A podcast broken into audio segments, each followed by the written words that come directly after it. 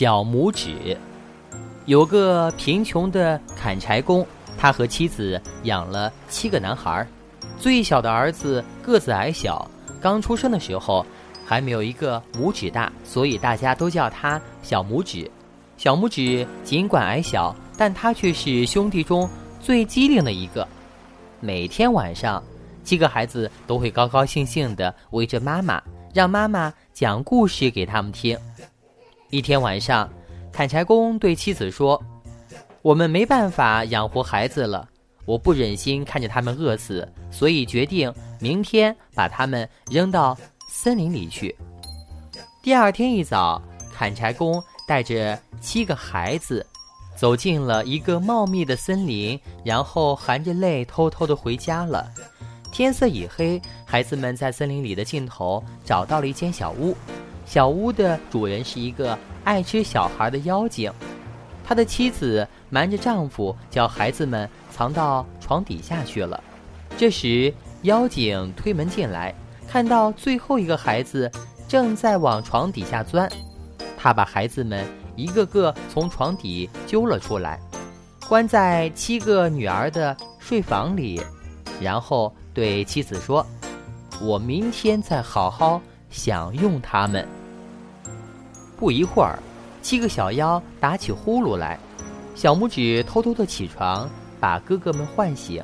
他们穿好衣服，学着小拇指的样子，摘下自己的便帽，戴到7个小妖的头上。快点，我们从窗口爬下去。小拇指把几条床单接起来，从窗口丢下去，让哥哥们一个一个接着的往下爬。妖精半夜醒来，害怕他们逃走，于是他立刻跳下床，拿起大砍刀，摸索着来到女儿的房里，伸手摸到了便帽，以为是小拇指的兄弟，便狠狠地砍了下去。妖精确定孩子们已经死去，才放心地睡觉去了。第二天早上，妖精的妻子发现自己的7个女儿躺在血泊中放声痛哭，妖精知道了，气得暴跳如雷。他穿上七里靴追了出去。这七里靴啊，就是一双魔靴，它不但能够随脚的大小伸缩，而且穿上它之后啊，行走的速度会变得特别快呢。孩子们不停地跑，这时小拇指回头一看，不好了，妖精追上来了。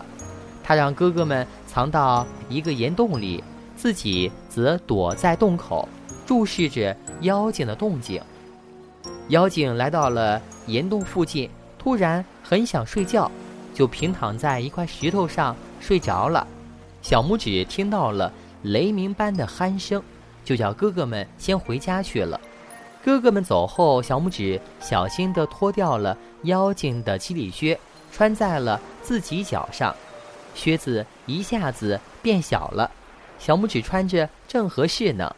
他飞快地跑到妖精家，对妖精的妻子说：“你的丈夫被强盗抓走了，必须要用他的全部财宝去交换，否则他就没命了。”妖精的妻子见到小拇指穿着七里靴呢，就相信了他的话，他把家里的财宝全都交给了小拇指。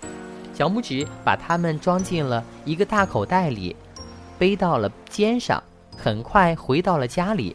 一家人都高高兴兴地迎接他的归来呢。小伙伴们，遇到困难不要害怕，要像小拇指一样的勇敢，还要开动脑筋想办法。只要有战胜困难的决心，就一定能够成为强者呢。